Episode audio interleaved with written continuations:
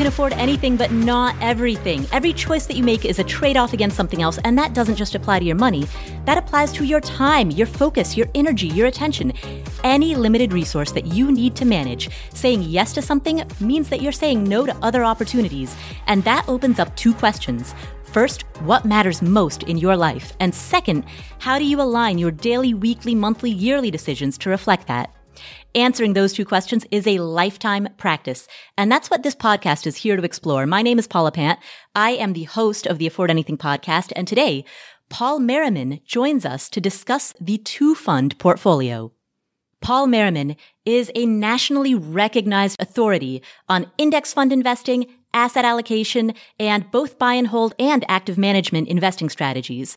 Back in the 1960s, Paul was a broker at a big Wall Street firm, and he concluded that he wasn't into it. Wall Street was, in his view, burdened by too many conflicts of interest. And he decided instead to move towards helping small companies raise venture capital. In 1979, he became the president and chairman of a public manufacturing company that's in the Pacific Northwest. Fast forward to 2012, he wrote and published the How to Invest series. He's also the author of a total of five books on personal investing.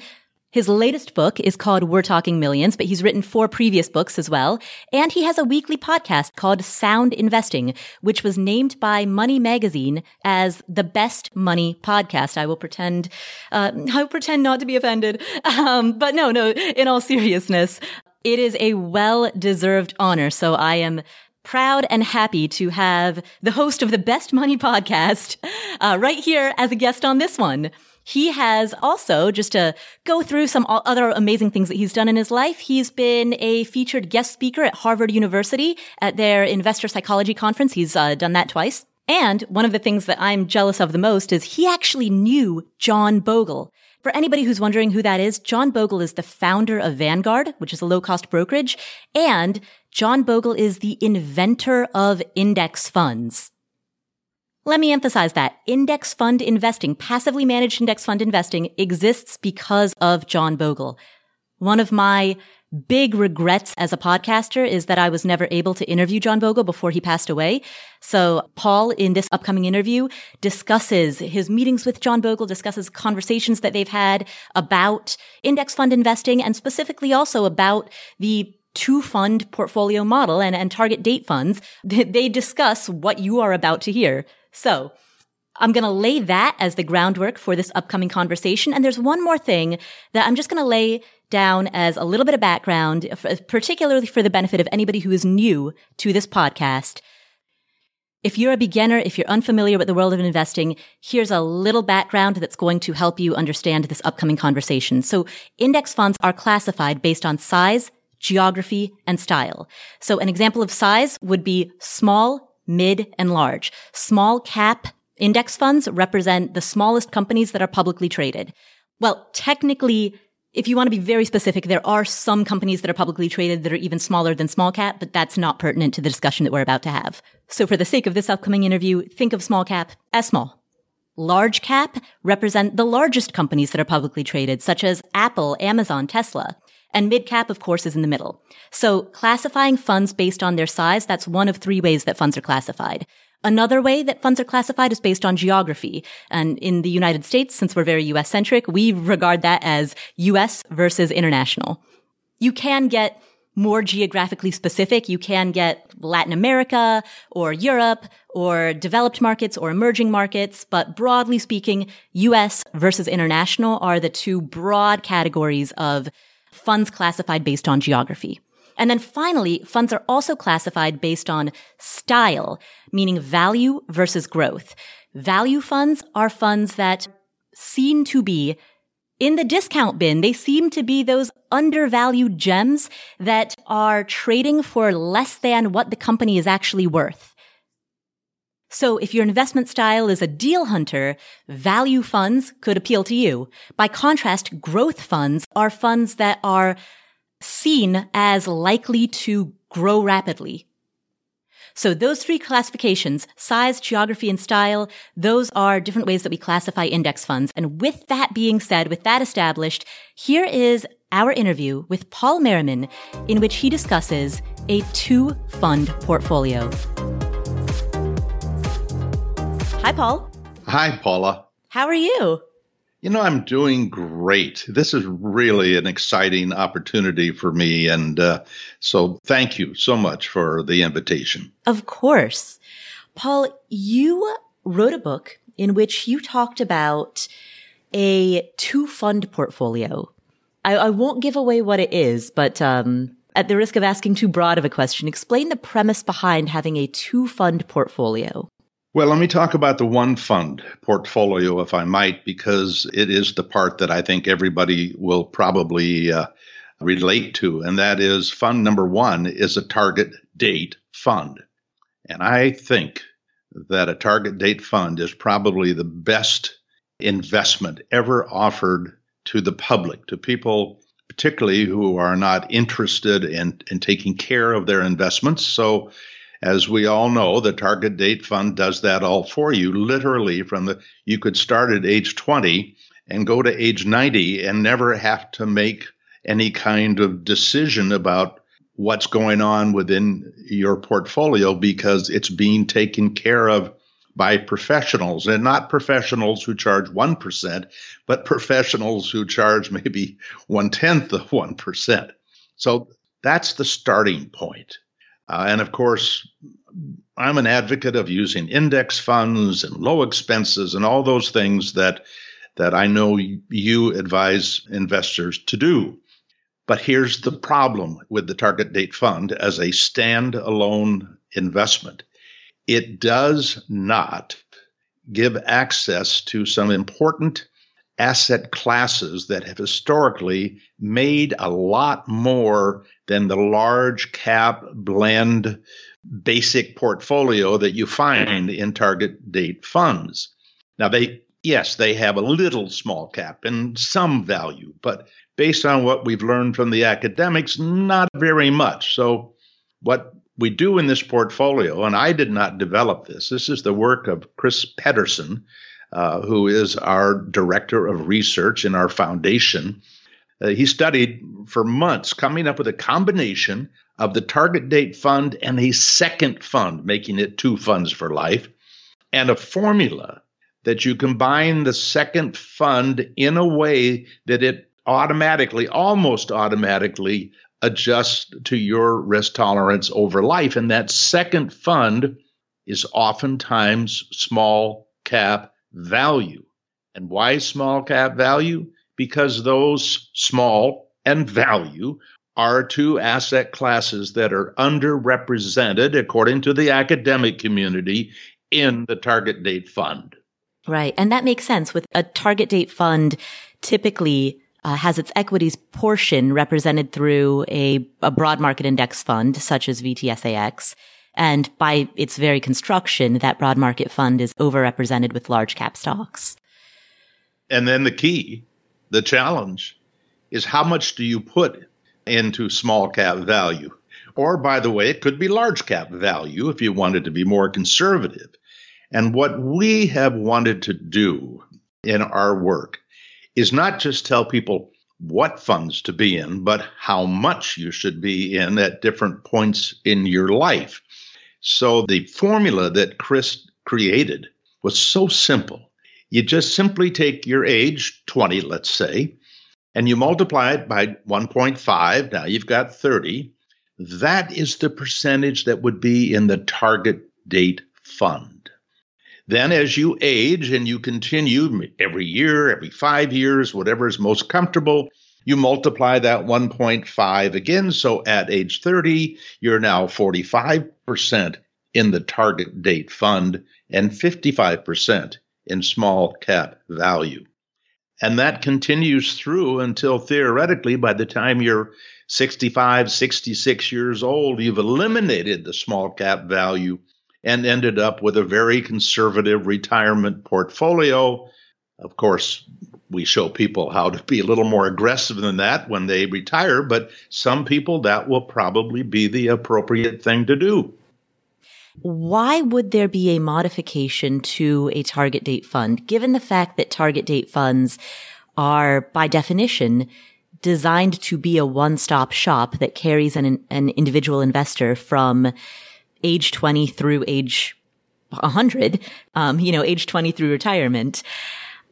Given that that is the intent of a target date fund, why would there need to be a modification? And I suppose that's another way of asking what are some of the shortcomings of target date funds? Well, in fact, when I had the opportunity to spend 90 minutes with John Bogle mm-hmm. in his office, the one question I was nervous about asking him was how can Vanguard put 10% of a 20 year old's investments into a bond fund? And even at 30, maybe even at 40. And the reason being is because my book and a lot of the work that we do on our website is about finding every way that we can that you might make an extra half of 1%. And what we know about 10% in bonds is that it is going to likely reduce your compound rate of return by one half of 1%. So, why would we penalize a young investor who, in fact, should celebrate a bear market? I mean, first of all, how much protection does 10% in bonds give you when you're young? Well, none if you want to look at it in, in reality because you oh yeah you're going to lose a little bit less than you would if you were 100% but it's a meaningless amount and the other side of that is when you're a young investor we must encourage young investors to celebrate a bear market, celebrate the opportunity to buy investments when they're going down, as opposed to being afraid or uh, being worried about losing everything. If you're broadly diversified, that historically should not be a concern. So his answer was so wonderful because it explains everything about the attitude of Vanguard and the way they build that portfolio. He totally agreed that that was going to reduce the likely return. But they feel it is important for the first time investor, and that's who they're serving when somebody is starting out, should in fact understand that bonds are an important part of the long term strategy and that it is not about trying to protect against a huge bear market because because it doesn't. And so it's just part of a, a long-term relationship with a portfolio. And he made another point that means a lot to me. He said, I'm not in this business, and I'm paraphrasing, I'm not in this business to make people wealthy. I am here so that people will have enough. And so, yes, that 10% in bonds reduces the potential return, but it doesn't reduce it so much that if you continue to invest and you trust that investment and stay the course, dollar cost averaging in, that you're probably going to have enough. And that's an interesting philosophical approach where I'm stuck in a whole other world. I'm trying to figure out what steps can we take that are prudent steps and maximize the return that we make over a lifetime? And my book is about those, basically about those steps, because you could make more money if you took more risk than my book recommends. But I can tell you that you might likely be taking risk that will will encourage you to stop, to motivate you to stop taking those risks because the pain is just too great. In a moment, I'm going to ask you about what some of those hypothetical moves are that could result in greater rewards, but also have a trigger greater loss aversion. We'll ask about that in a moment, but first, tell me more about this conversation with John Bogle. What else? You were with him for 90 minutes. What else did you discuss? Well, we had talked for years on a radio show that that we had in Seattle. He was an annual guest, and um, over the years, when we would interview him, we would tease him a little bit about his position on internationals and his position on small caps and value. And uh, over the years, he actually did change uh, a lot of his beliefs, not necessarily because he didn't still feel that you should have all your money in the US. I think that that's what deep down he wanted, but he also understood that there was uh, a cry for further diversification and adding internationals. So he learned to to compromise and start saying, okay, it's all right if you put 10 or 20%, but I wouldn't go any more than 20%. But he talked about his his history uh, things that I had read before uh, that he had written, and, and, there were no secrets that he uh, uh, that he shared, but that he actually was willing to admit that he was just damn lucky. Because if you think about it, he started an index fund at the start of a 25 year period that the S&P 500 compounded at about 17% a year. And that was about as lucky as you can get when you're starting a strategy and the underlying asset class takes off like a rocket. Had he started that same portfolio in 2000, for the next 20 plus years, his compound rate of return would have been around 6%. And he would not have been seen as the, the hero that he became.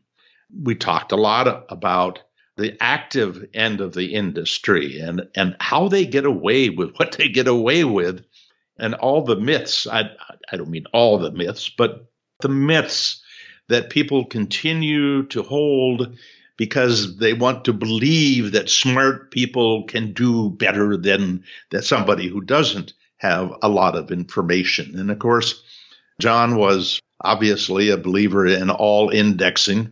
In fact, I recently saw one of his old videos where he said what we should be doing is putting our investment in an envelope, close the envelope, and 50 years later, open it up and find out what it's worth because he said you will be amazed.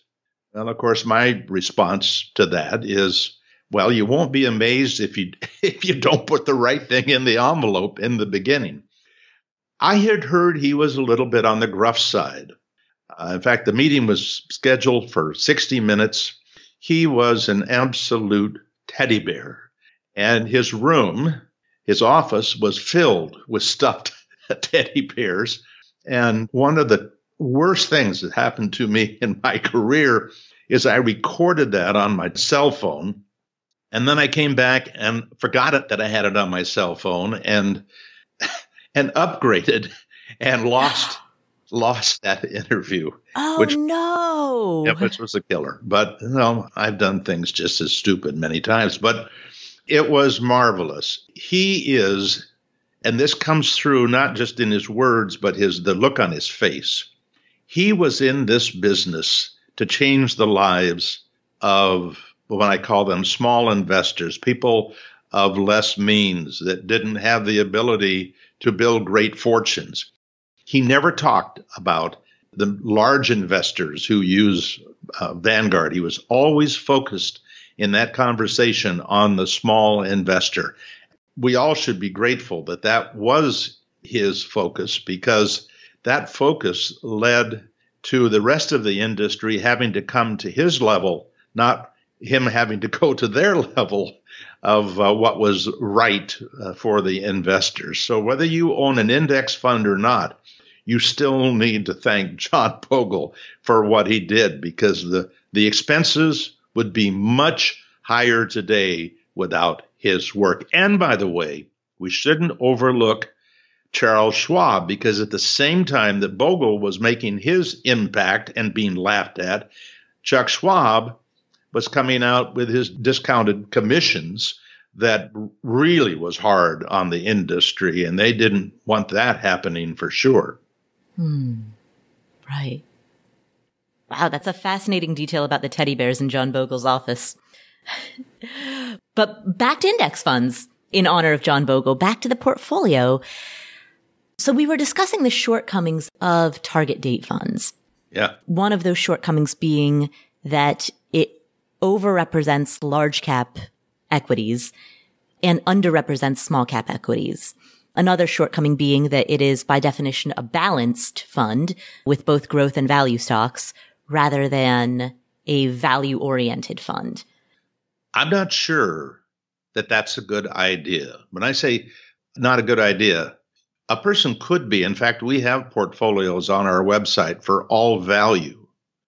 The risk there is that the investor does not understand the long periods, the expected long periods of underperformance that comes along with owning an all value portfolio. Here's what we know from our studies. If you go back to 1928 and you build a portfolio not of large cap blend basically only, but equal parts large cap value, small cap blend, small cap value, and the S&P 500. You actually have a portfolio that in terms of not day by day or year by year, but if we look at 5 or 10 years at a time is much less volatile than the S&P 500 on its own, but adds about a 2% compound rate of return for over 90 years. And my book is talking about if I could only find you an extra half of 1%, which, by the way, for a young investor translates into over a million dollars in extra money he'll or she will have to take out or to leave to the family or to the charities that they love. And so, if there's a possibility that you could have a portfolio that is balanced between the big and the small and the value and the growth, then add 2%, or I said, and I should say, and add 2%, you're talking about a major change in what you're likely to be worth and what you leave to others. And I'm not talking about be worth because we want to have huge piles of money. I'm talking about having the ability, two things. One is to take out a percentage of a higher number. And if I could easily get 20 or 30% more from my investments by the time I'm 65 or 70, just even 20 or 30% more, that's a big deal. If I'm taking out 4%, but the other part that, that first time investors probably don't understand is if you accumulate a bigger pile of investments at retirement, you can likely take out not 4%, but 5%, in some cases, even 6%, without facing the risk of running out of money before you run out of life.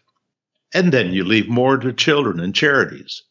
So that extra half a percent is a big deal. But now we're talking about 2% for only doing basically one thing. But that one thing is adding a small cap value component to a target date fund. Um, so constructing that two fund portfolio that has a target date fund plus a small cap value component, doesn't that indicate that one of the shortcomings of only holding target date alone would be insufficient exposure to value oriented equities? Yes. At least historically, that's all we have to go on. Mm-hmm even if all you did, forget the two funds for life uh, that, with the formula that Chris came up with, mm-hmm. just take 10% of what you are going to put in the target date fund and put it into a small cap value fund or 20%. It's not like you're putting your life on the line. It's a relatively small part of the portfolio. But when one asset class is compounding at 9 to 10, and the other is compounding at 11 to 12, even a 10% piece is meaningful. So we show, of course, we go much deeper elsewhere than in that book because that book is built for somebody who we're not trying to turn them into a master class investor. We are trying to help the person that doesn't want to get very involved and make sure they do a few things that are, in fact, in their best interest and get on with their life. We'll come back to this episode after this word from our sponsors. This episode is sponsored by State Farm. Are you a small business owner looking for insurance that fits your needs and budget? Look no further than State Farm. State Farm agents are not just insurance providers, they're also small business owners who live and work right here in your community. They understand the unique challenges of running and protecting a small business. When it comes to small business insurance, State Farm knows what it takes. Create a plan that fits your needs and your budget. State Farm agents are ready to help you choose personalized policies that truly understand your business. Insure your small business with a fellow small business owner. Talk to a State Farm agent today and get started on personalized small business insurance that fits your needs. Like a good neighbor, State Farm is there. Talk to your local agent today. All right, so what are some of the next really big goals that you're saving for? Maybe you're saving for a down payment on a home. Maybe you're saving to buy your next car in cash or to at least make a pretty big down payment on your next car. Maybe you're saving for a kid's college fund or for your own college fund. Well, there's an app called Monarch that makes it easy to help you reach your financial goals. In fact, the Wall Street Journal named it the best app for growing your savings. Monarch is the top rated all in one personal finance app.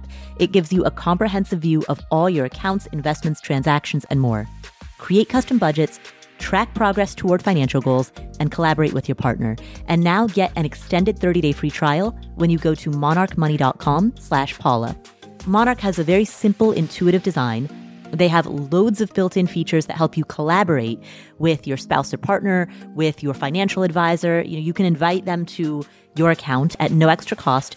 They'll get their own login info and a joint view of all of your finances. You can customize it to look exactly like you want it to look like. You can customize the types of notifications that you get. You know, I've set mine up so that I only see the big ticket stuff. I personally don't want to see the little things. I just want to see big ticket items, so I've set up my notifications accordingly, but you can do it however you prefer. You can change the layout of your dashboard, you can make it your own, and Monarch will never sell your data to third parties or show you ads. After trying out Monarch for myself, I understand why it's the top rated personal finance app. And right now, listeners of this show will get an extended 30 day free trial when you go to monarchmoney.com slash Paula. That's M O N A R C H M O N E Y dot com slash Paula for your extended 30-day free trial. We're driven by the search for better, but when it comes to hiring, the best way to search for a candidate isn't to search, it's to match. And you can do that with Indeed. Indeed is a matching and hiring platform that has over 350 million global monthly visitors. It allows you to schedule, screen, and message so that you can connect with candidates faster. And beyond just hiring faster, 93% of employers agree that Indeed delivers the highest quality matches compared to other job sites. They leverage over 140 million qualifications and preferences every day, which means Indeed's matching engine is constantly learning from your preferences.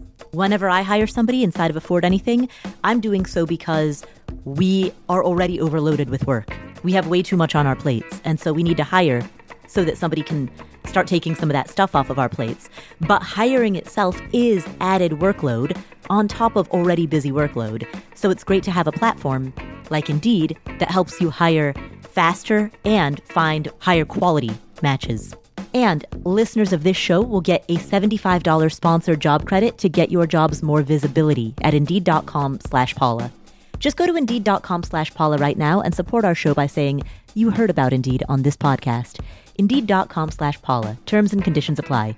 Need to hire? You need Indeed.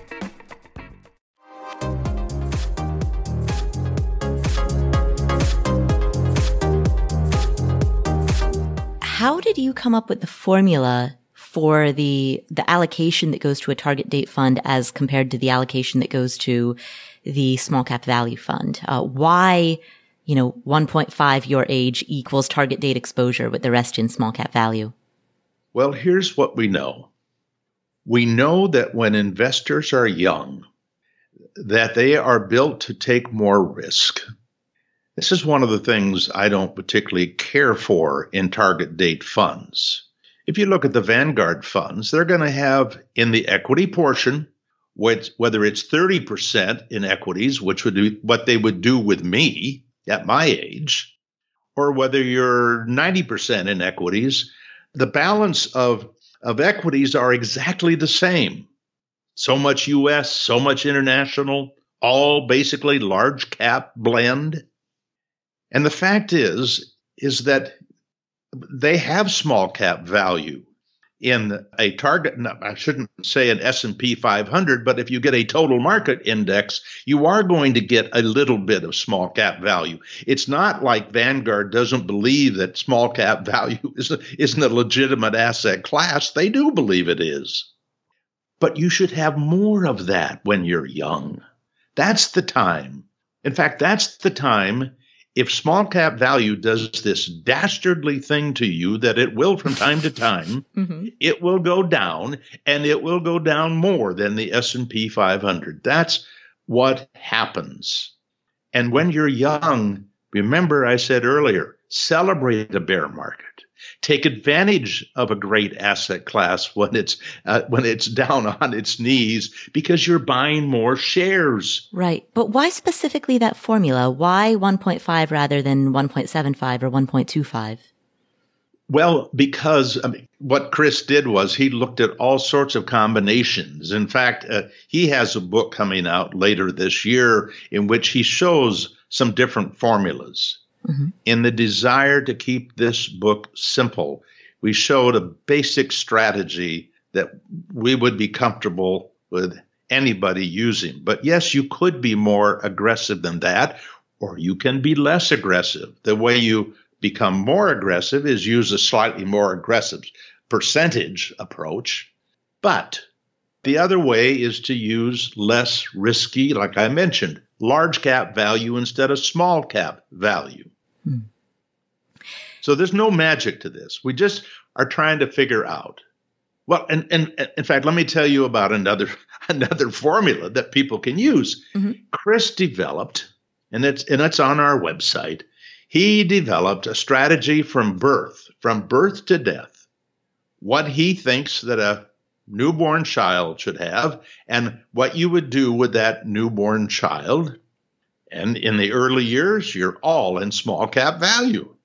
That's where you should be if you believe the past.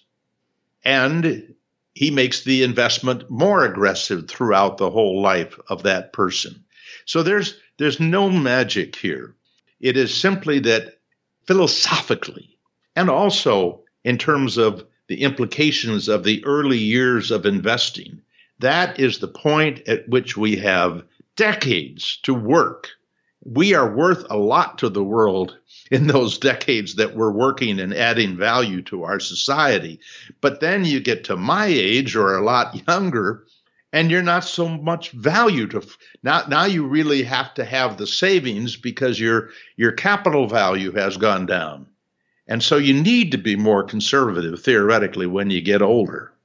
I believe, by the way, Paula, that those people who learn how to invest and invest right from their 20s on, when they get to be 65 or 70, they're not going to be overly conservative because they're going to learn what it feels like to be in equities when they're going up. That's the good part. And they're going to understand when they're going down, and they're going to have some fixed income in their portfolio, but not as much as the people who haven't had that experience. Speaking of fixed income, if a person were to embrace the two fund portfolio, what overall bond allocation or fixed income allocation could they expect to have and, and how would they calculate that? Well, what they're going to see, I mean, I can't give you an easy formula right here, but obviously they're going to, and this is good news, because they've added this large position of equities. I don't care what kind of equities it might be, but a large position in equities they are going to have added the equities to a portfolio that holds bonds that we don't want them to hold. But by adding the equity, you are reducing the exposure to bonds. So that that's good. And that's in the early years. The years that we need to be more careful of is later on when it would be appropriate to start adding more bonds. And you do with the target date fund have a lot of bonds as you get into your 50s and your 60s. But remember, at that time, the small cap value is being reduced to having very small impact on your portfolio. When you are 60 years old, you're 90% in the target date fund, which is probably 50% in fixed income, and you're 10% in the uh, small cap value, which is going to mean a little more equities to your portfolio. But you know, once you've lived with that for a long period of time, my sense is you're going to be very comfortable. In fact, you may find yourself not cashing totally out of small cap value, but letting it ride if you want to. I'm 77. My buy and hold equity portfolio is half in stocks and half in bonds. So I'm not being overly aggressive, but I'm also not going to sit at 30% in equities as they would recommend at Vanguard. But in that 50% I have in equities, half of it is in small. By the way, it's also an international small as well as US small. And it it is it has partly small blend and smart and partly small value. And we show people how to build these portfolios, which we're trying to get away from in this book because again, once you start talking about all of these different pieces that you could put in a portfolio, which is what I used to do for a living when I was an investment advisor. But the minute you go there, people's eyes glaze over and they want it to be simple. So we're trying to make it simple, but give them the ability to get as close to the return and the unit of, of risk that you take as you would have in one of these massively diversified portfolios. On the topic of international funds, the two fund portfolio is overweighted towards domestic equities. If a person wanted greater exposure to international equities, should they make adjustments to this plan? For example, should they go into a three fund portfolio with the third fund being a total international or total world equity fund?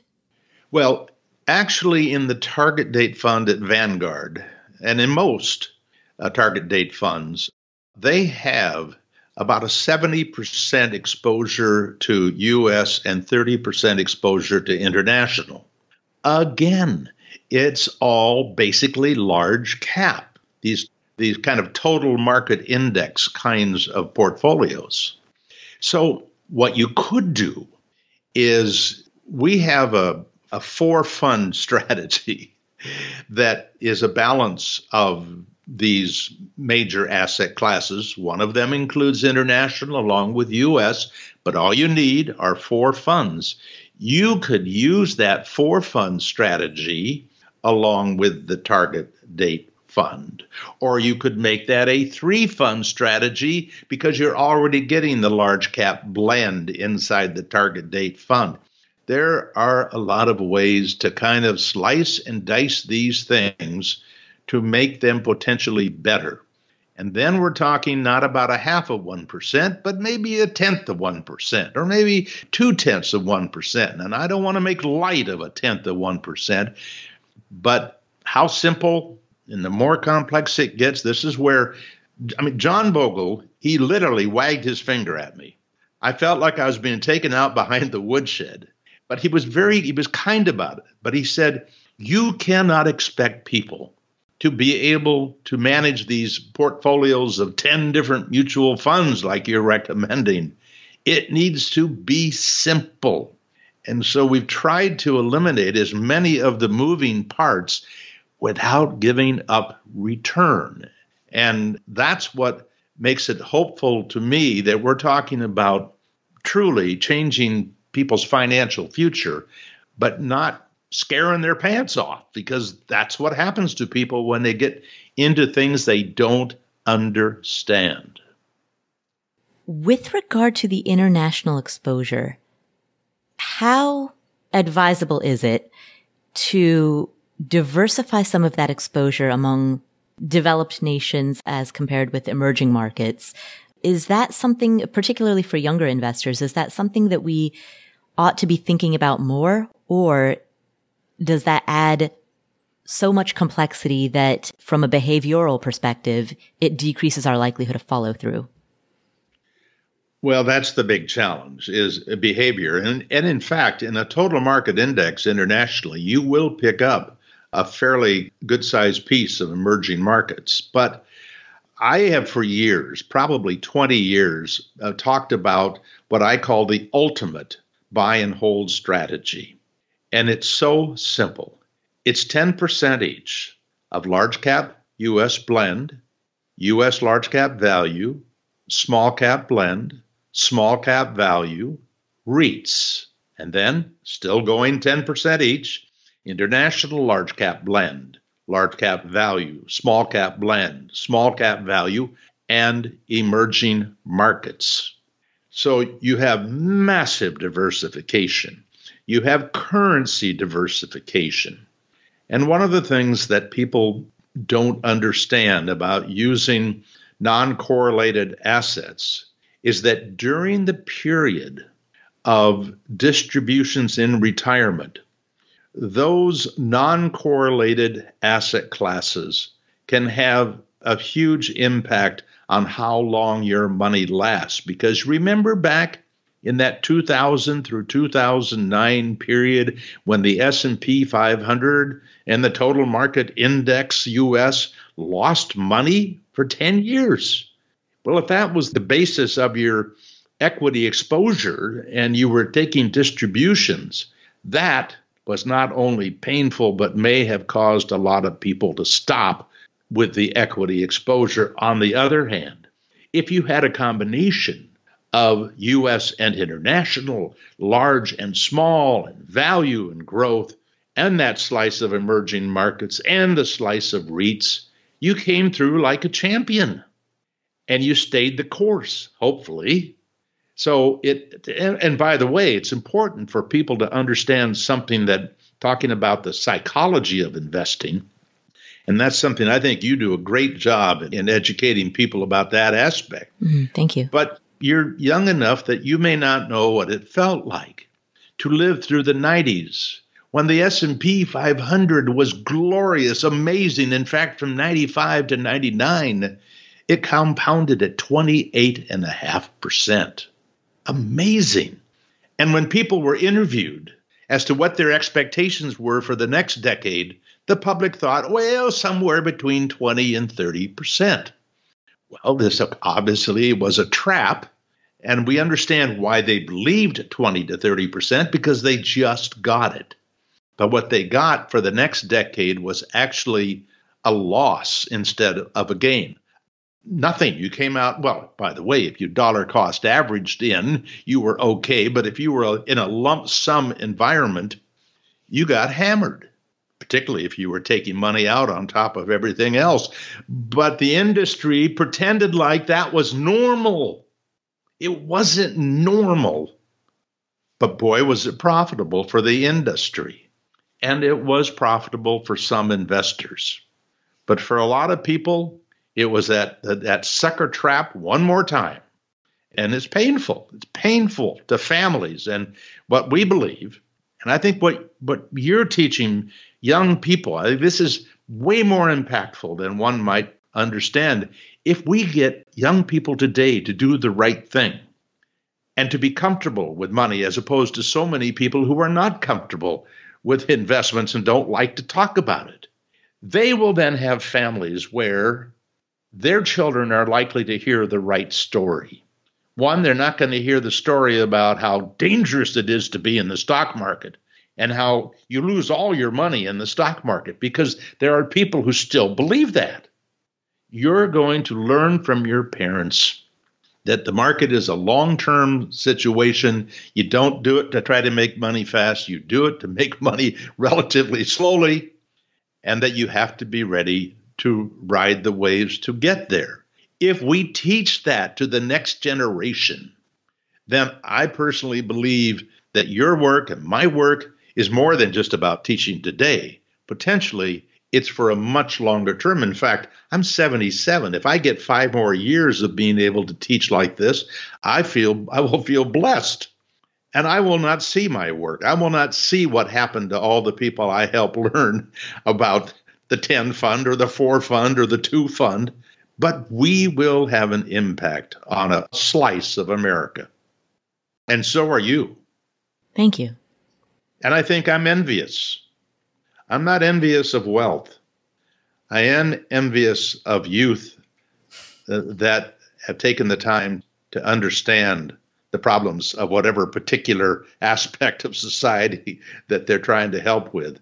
And that's something that I wish I could do again. Among people in your age group who have lived through both periods of an incredible market growth and economic growth, as well as periods of incredible retraction or stagnation, what dominant feelings do you observe with regard to trust in the market, trust in the overall economy, comfort with investing, even, even now at, at 77? Are there, are there those who have been burned too badly or those who are still irrationally exuberant? Um, what, what do you see? Well, I've been around the business since 1963. And that's a valuable period of the market to be able to to kind of look back and see what happened. What happened in 73 and 74 was devastating to people. They had learned to trust the market. That's not the first time that that had happened to people. Uh, that, in a, in a sense, that's what happened in the 20s there was a book that came out in the 20s. Uh, Dr. Smith wrote a book that made the case to the retail public that stocks were a better place to have money for the long term than bonds. And it's interesting to note that the public didn't know that. So the public decided to invest in the stock market. Now, not all of the public, because I think in 1929, during the crash, only about 10% of America was invested in the stock market, but it was way more than what was there before. Those people, in many cases, did not invest in the stock market again in their life. In fact, in the 60s, the Ford Foundation came out with a paper that chastised the pension funds for not investing in equities.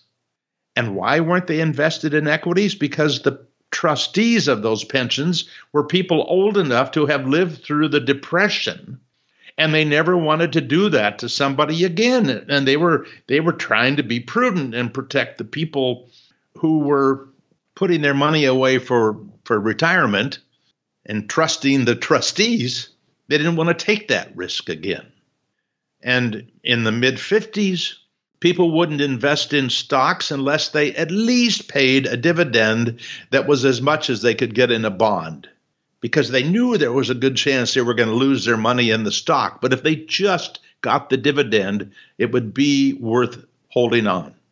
Well, if you got out of the market in the mid 50s because dividends were not paying as much as bonds, you've yet to get back in or just getting back in. So history is just ripe with these huge mistakes. So, in the late 70s, for example, the famous article, The Death of Equities, on the front page of a national magazine was because people believed that the equities market was, in fact, dead and was not going to be a place to put your money for the long term. But today is different. I, I do a, a, a piece about how investing has never been better never been more productive. In fact, even if we get a lower rate of return, uh, like for example on the S&P 500, we are probably going to make as much as it has in the past, not because the S&P 500 made it for you, but because we didn't pay those expenses that we paid in the past. In the 60s, a load fund was 8.5%, actually 9.3 if you look at it the right way active management was the only way because there was no indexing. And commissions were sky high. I mean, it's amazing. I was a broker for two years back in the 60s. I got in and out after about two years. It was obvious that it was an industry I thought that was difficult to be honorable. And I don't mean that everybody who's in it is dishonorable, but it's built as built in conflicts of interest. But I would sell 100 shares of, let's say, IBM, very popular stock, to somebody, and I don't remember, but I think I got about $175 commission for 100 shares. And if I sold them a thousand shares, I got $1,750. What do you pay for a thousand shares of IBM stock today? Nothing if you go to the right place. So that's money that stays in your pocket. Expenses in mutual funds stay in your pocket if you do it right.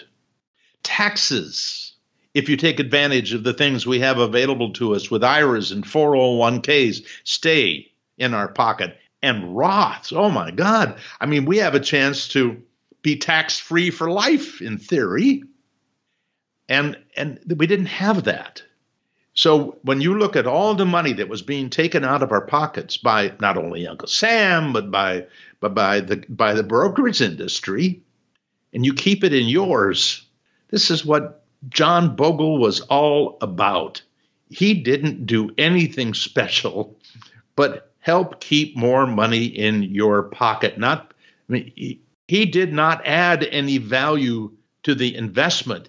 He added value to what your return would be because if you've been left to it or with the help of a broker, probably would have made a heck of a lot less. And then he gave reduced expenses. He didn't come out of the gate giving reduced expenses significantly. In fact, his mutual fund was eventually a load fund. Was I'm sorry, originally a load fund. And after about a year they dropped the load. So there's a lot that we keep in our pocket and I'm just trying to help investors make sure at a weak moment they don't decide that rather than investing in the in the stock market that they loan money to their pal Joe. And there are things that historically the odds are not very good that you're going to come out ahead. We'll return to the show in just a moment. 10 seconds on the clock. How many things can you name that are always growing? Like your hair, your net worth, I hope. Your income, your investment portfolio. Again, I hope, I hope. Hey, how about the revenue in the business that you run on Shopify? Shopify is the global commerce platform that helps you sell at every stage of your business, whether you just started or whether you've been in business for 10 years, whether you're selling accounting textbooks or windshield wiper repair kits, and whether you're selling in person or online. If you're online, know that Shopify has the internet's best converting checkout, 36% better on average compared to other leading commerce platforms. And you can leverage AI with Shopify Magic, an AI powered all star. Now, what I like about Shopify is that it's there for you whether you are just beginning or whether you are doing your first million in revenue, your first dollar to your first million plus. Shopify powers 10% of all e commerce in the US. They have award winning help and businesses that grow grow with Shopify. So sign up for a $1 per month trial period at shopify.com slash Paula, all lowercase. Go to shopify.com slash Paula now to grow your business, no matter what stage you're in. Shopify.com slash Paula.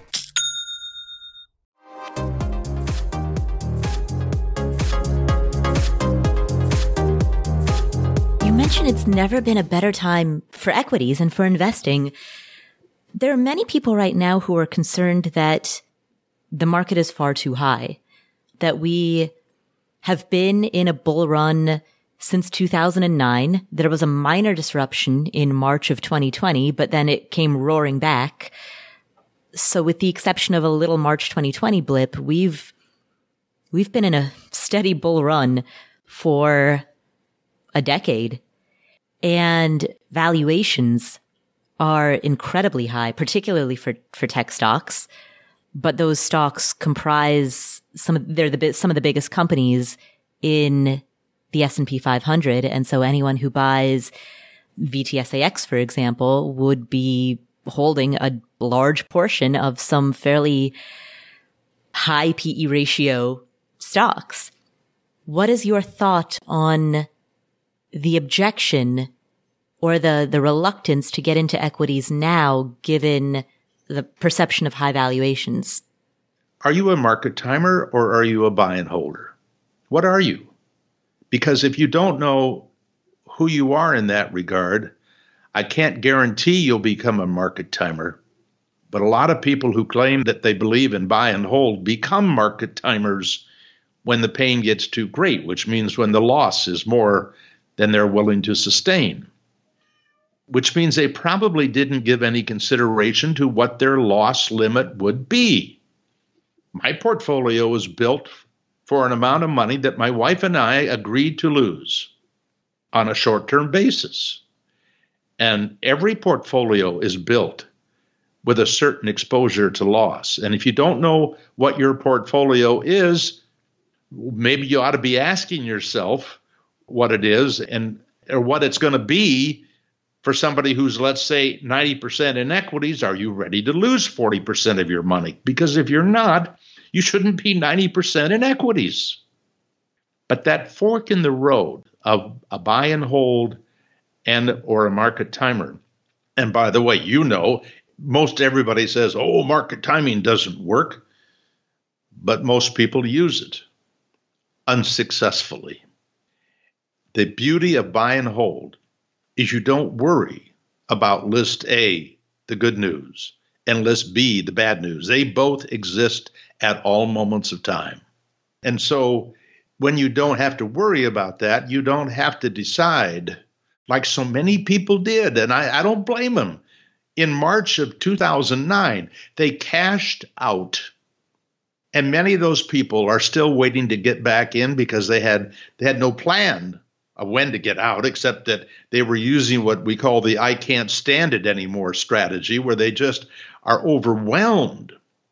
By the way that's that strategy is in a sense the same thing when it's the fear of missing out the FOMO. That same emotion. It's not about intellect it's about emotion. And when it comes to sex food and money we do not make decisions intellectually unless we somehow create a mechanical way to deal with what otherwise takes control of our mind and our body. The bottom line is that if you decide to be a market timer, if that's what you believe in, then act like it. And if you believe in market timing, well, okay, what market timing system do you believe in?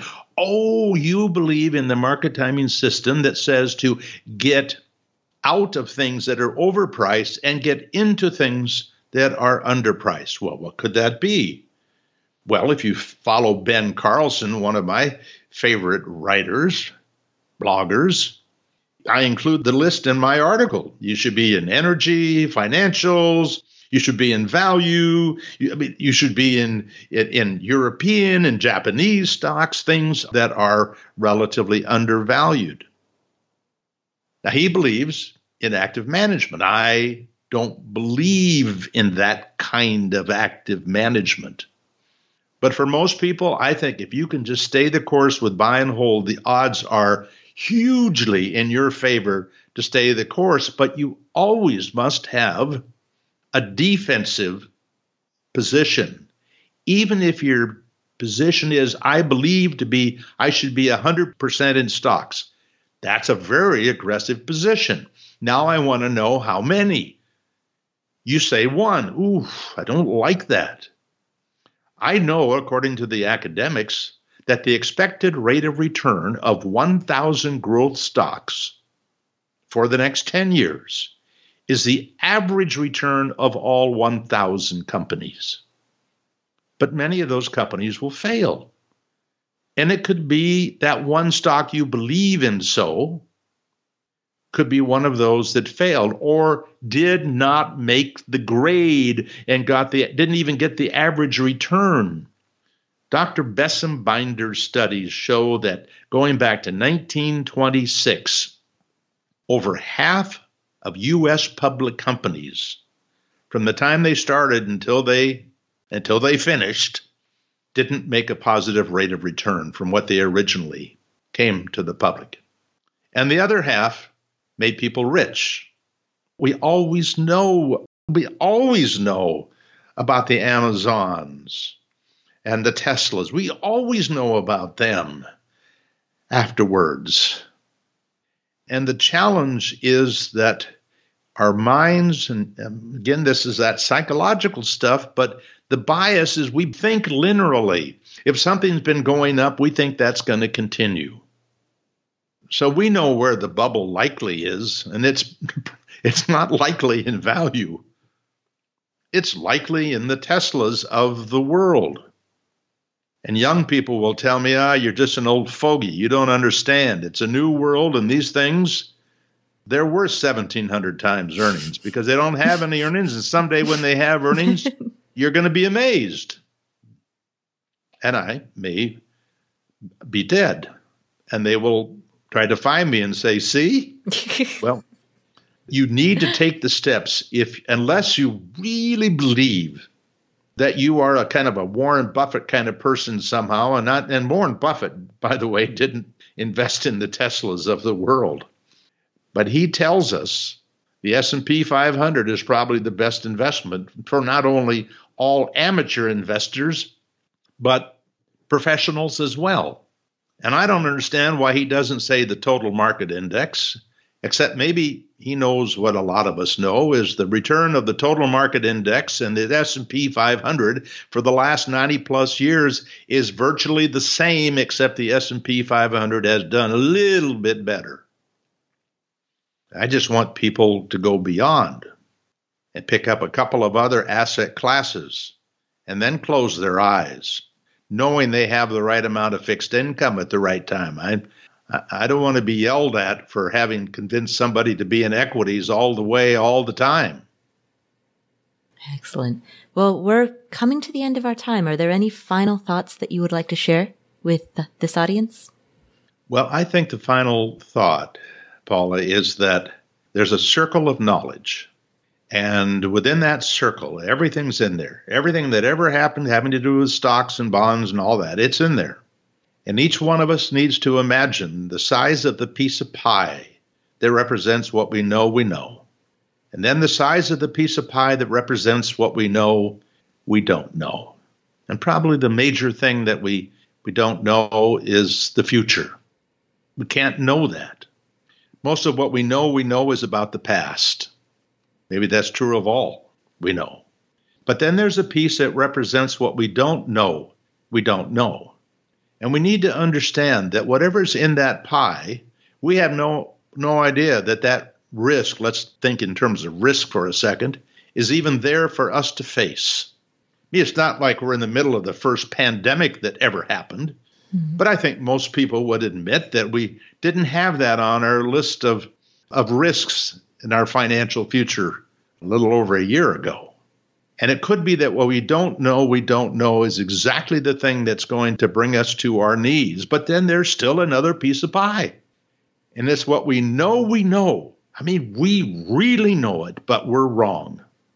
And that is very common. I'm working on a list of 200 myths. People believe believe that active management is going to produce a higher return. But then there's another piece of pie yet, and it's what we know we know, but we don't do anything about it. And my job, and I think your job, is to expand the piece of pie that represents what we know we know. And then somehow, even though we are not their personal advisor, give them enough information, it motivates them to do something about it. I loved being an investment advisor. I loved the first hour and a half, particularly. It's when I got to find out a whole bunch of stuff about somebody, and I'd make a long list as I was listening to them, and I would turn that piece of paper over and I would say, Let me see if I understand what it is that you want to do. And my memory was good enough, I could remember the list I had just written for at least 10 minutes. And I would repeat back what I heard and, and what I concluded they needed. And then they could either go do it on their own because I didn't charge them for those hour and a half meetings, or they could ask us to take care of it for them.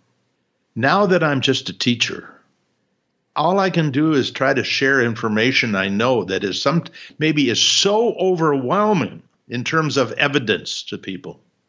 And that by the way, I, I don't have one original thought. This is all stuff that other people have taught me. You know, Chris Pedersen has had some original thoughts, not I. And it will motivate you to do the right thing, knowing full well that it might not work. I hate that thought. I hate it because it means I could, you could, any of us who have folks who believe in us could tell you to do something that's not in your best interest. But I will tell you this if you read through those 12 recommended steps to take, I will have explained almost everything I know of significance that gives you defense, defense, defense, and the opportunity to get enough offense out of it that you will lead a, a great retirement. That's what I believe, and that's what I hope happens. And we believe so much in this. We give teachers, teachers who are in the financial literacy arena, I want them to have a copy of our book free. I they just email me paul at paulmerriman.com and they could just want a free book, okay? But I want to share this information with teachers who are in in having some impact on other people, young people. Happy to do that. I don't make a penny. I've not made a penny for myself in 12 years. When I started this foundation, I promised my wife I would not work for money ever again. What I did not tell her that she still holds against me is she thought I meant I would not work ever again. I've never worked so hard. I have never had so much fun. And thank you so much, Paula, for having me on because you have a very loyal following, and it's it, it really it's a pleasure to be here with you and with them. Thank you so much, Paul. What are some of the key takeaways that we got from this conversation? Here are five. Number one, if you are looking for a combination of simplicity and efficacy, consider a two fund portfolio a two fund portfolio is comprised of a target date retirement fund and a small cap value fund.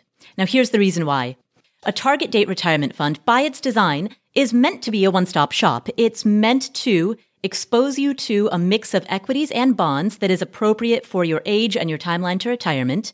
And inside of that target date fund, it represents its equities portion through a broad market index fund like VTSAX and also a total international fund. It does that with equities and it does that with bonds.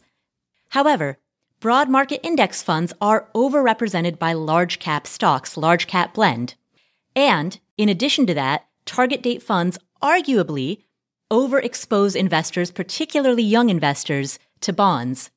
And so in order to capture the simplicity and the automation of a target date approach while also layering in one more fund that could lead to greater upside, Paul suggests a two fund portfolio. Here's the problem with the target date fund as a standalone investment it does not give access to some important asset classes that have historically made a lot more than the large cap blend basic portfolio that you find in target date funds. Now, they, yes, they have a little small cap and some value, but based on what we've learned from the academics, not very much.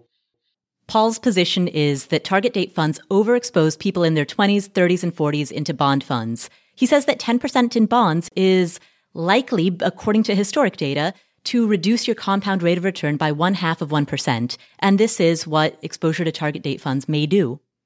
And so, according to his research and the research of Chris Pedersen, a simple two fund portfolio in which you put your age multiplied by 1.5 as the percentage in a target date fund and the rest in small cap value funds may enhance your returns without adding too much undue complexity. And so that is key takeaway number one. It's the core message of the interview, he introduced the notion of a two fund portfolio and explained the research and the justification behind this strategy. And so that's the first key takeaway. Key takeaway number two. Adding a mix of diversified index funds into your portfolio might simultaneously boost returns and decrease volatility. The simple answer to portfolio management, of course, is, as we just discussed, is to put everything in a target date fund. That's the one stop shop, set it and forget it approach. Alternatively, a different approach is to follow the J.L. Collins philosophy of splitting everything up between one total stock market index fund and one total bond market index fund. And if you're looking for simplicity, those are both simple approaches.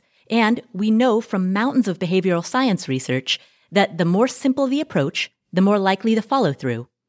But what's simple and what is behaviorally optimized is not necessarily mathematically optimized. And according to Paul, a slight uptick in complexity, meaning layering just a few additional funds into a portfolio, could simultaneously smooth the volatility while enhancing the long term aggregate returns. If you go back to 1928 and you build a portfolio not of large cap blend basically only, but equal parts large cap value, small cap blend, small cap value, and the S&P 500. You actually have a portfolio that in terms of not day by day or year by year, but if we look at 5 or 10 years at a time is much less volatile than the S&P 500 on its own, but adds about a 2% compound rate of return for over 90 years. When investors are young, particularly investors under 40, we're able to take on more risk. And so Paul's suggestion of adding a small cap value component into a portfolio, into a target date uh, centric portfolio, adds a slightly more volatile asset class into that portfolio while also reducing the bond exposure that comes from an all target date strategy alone. And yes, a small cap value index fund will have greater swings, at least according to historic data, but based on historic data, could also be likely to lead to higher long term aggregate returns. And so that is key takeaway number two. Key takeaway number three let's discuss Paul's ultimate buy and hold strategy. During this interview, Paul introduces a variety of strategies, and the one that might be a good fit for you depends on, among other things, the level of complexity that you're looking for. So during the interview, Paul discusses a two fund strategy, a three fund strategy, a four fund strategy, and even a 10 fund strategy. So if you're really eager for complexity, Paul describes his ultimate buy and hold strategy of creating a 10 fund portfolio. Here's how that plays out. It's 10% each of large cap US blend, US large cap value, small cap blend, small cap value, REITs, and then still going 10% each, international large cap blend, large cap value, small cap blend, small cap value, and emerging markets. The purpose of a two fund portfolio is to offer something to investors who want to get the bulk of the benefit of a target date fund, meaning the benefits of automation and simplicity, while also adding in just one additional fund to try to increase optimization and increase lifetime returns without making the portfolio too complex. Because there are many people who believe that once you get to greater than two funds, once you get to three or four or 10, the portfolio becomes so complex that from a behavioral perspective, it's unlikely that you're going to manage it. It's unlikely that you're going to stick with it and truly buy and hold it. John Bogle had these words for Paul Merriman. John Bogle, he literally wagged his finger at me. I felt like I was being taken out behind the woodshed. But he was very, he was kind about it. But he said, You cannot expect people to be able to manage these portfolios of 10 different mutual funds like you're recommending. It needs to be simple. And so we've tried to eliminate as many of the moving parts without giving up return. So the purpose of the 10 fund portfolio is to add a heck of a lot more complexity, but also uh, hopefully, based on historic data, lead to higher returns. But as Paul describes, if you don't want the complexity of 10 funds, if you want to eliminate 80% of this 10 fund portfolio and focus on the most important 20%, well, now we've reduced 10 funds down to two funds, and that is the basis of that two fund portfolio that he kicks off the episode introducing. And so when you think about how to apply this to your life, first ask yourself the question how many funds do you want to hold in your portfolio? Do you want the hassle of managing 10 funds, or would you prefer only holding two. It might be the case that you love managing your portfolio and you'd be happy to manage 10 funds. Or it might be the case that that sounds like the worst way to spend a Friday night. So think about where you want to fall within that spectrum of a two fund portfolio to a 10 fund portfolio. And remember that, as Paul says, there is plenty of support for the notion of managing a two fund portfolio without giving up a significant level of returns. Truly 80 20ing it. And so that is key takeaway number three. Key takeaway number four know your loss limit, know how much downside you can stomach. Every portfolio is built with a certain exposure to loss. You might wake up and log into your account and see that it has tanked. How strong of a stomach do you have for that? How much money are you willing to temporarily lose during a market crash? A lot of people who claim that they believe in buy and hold become market timers when the pain gets too great, which means when the loss is more than they're willing to sustain, which means they probably didn't give any consideration to what their loss limit would be. If you say that you're a buy and hold investor, you need to know how much money you're okay with losing because people who think that they're buy and hold investors end up becoming accidental market timers when they take on too much risk. So if you're 90% in equities, are you ready to lose 40% of your money? Are you ready to wake up and look at your portfolio and see that loss on the screen of your smartphone staring back at you? If you are genuinely okay with that, then you might truly be a buy and hold investor. But unfortunately, a lot of buy and hold investors, they go into what Paul describes as the I can't stand it anymore strategy, in which they think that they're buy and hold, but then they end up cashing out when the going gets tough. They sell in March of 2009 because they can't stand the loss anymore. And then they refrain from buying back into the market until 2014, 2015, 2016 after the run up because they can't stand sitting on the sidelines anymore. It's a FOMO based method of investing. And this type of emotional whiplash is not a sound investing strategy. So if you're going to buy and hold, then buy and hold. But that means tuning out the noise, tuning out the news, and knowing how much money you are willing to lose. That is key takeaway number four. Finally, key takeaway number five have a defensive position. Paul says that the expected rate of return of a thousand growth stocks for the next 10 years is the average return of all thousand companies. But within that mix, there are many companies that will fail. Dr. Bessembinder's studies show that going back to 1926, over half of U.S. public companies, from the time they started until they until they finished, didn't make a positive rate of return from what they originally came to the public. And the other half made people rich.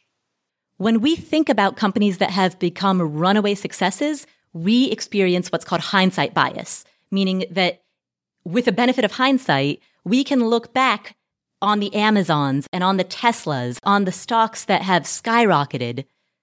And we tend to forget the blockbuster videos, the companies like Blockbuster that once were synonymous, that, that brand name Blockbuster was synonymous with an adjective for it's a blockbuster hit. It's a runaway hit. It cannot be thrown off its pedestal. And yet that's what happened with companies like Blockbuster Video. And because we don't hear about those in the financial news, those companies don't have salience. And so the availability heuristic, recall bias, those don't easily come to mind. And so we tend to overlook them. We tend to discount them even though they are part of the mosaic of the overall market, or they were while, while they lasted.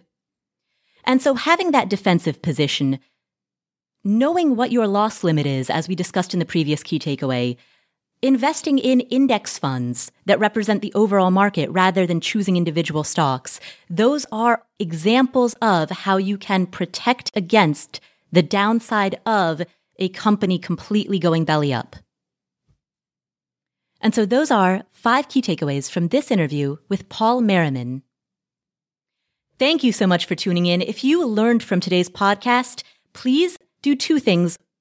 One, subscribe to the show notes. Show notes are available at affordanything.com slash show notes, and we will send you weekly a synopsis of that week's episode. Number two, share it with a friend or a family member. Once you're subscribed to the show notes, you can just forward those show notes onto them. That's one of the easiest ways to share this podcast with the people that you care about and the people that you want to extend this learning to. We also have a 31 day challenge for a strong year ahead. It's February, but a lot of people's January resolutions eh, kind of sort of fizzled out. So if you want to have a strong February, if you want to have a strong 2020. It's not too late to get a really strong start to the year. And we have a 31 day challenge where every day for 31 days, we send you one idea, one question, and one action that you can take. It's completely free. And you can sign up at affordanything.com slash 31 day challenge. That's affordanything.com slash 31 day challenge. Thank you so much for tuning in. My name is Paula Pant. This is the Afford Anything podcast make sure that you are subscribed to this podcast so that you don't miss any of our enlightening educational upcoming interviews. Just hit the subscribe button or the follow button in whatever app you're using to listen to this show. And while you're there, leave us a review. Congratulations to the whole community for episode 300. Uh, this is an incredible milestone. So I am, I am beside myself that 300 episodes and so many more to go. So Congrats to everyone, whether this is your first time listening or whether you've been part of this community since the beginning. Thank you for coming along on the journey. Thank you for helping to be part of uh, the community that builds Afford Anything to what it is. Oh, so awesome that we are celebrating episode 300. I am thrilled that we could celebrate it with this interview with Paula Merriman, and I will catch you in the next episode, in episode 301. See you then.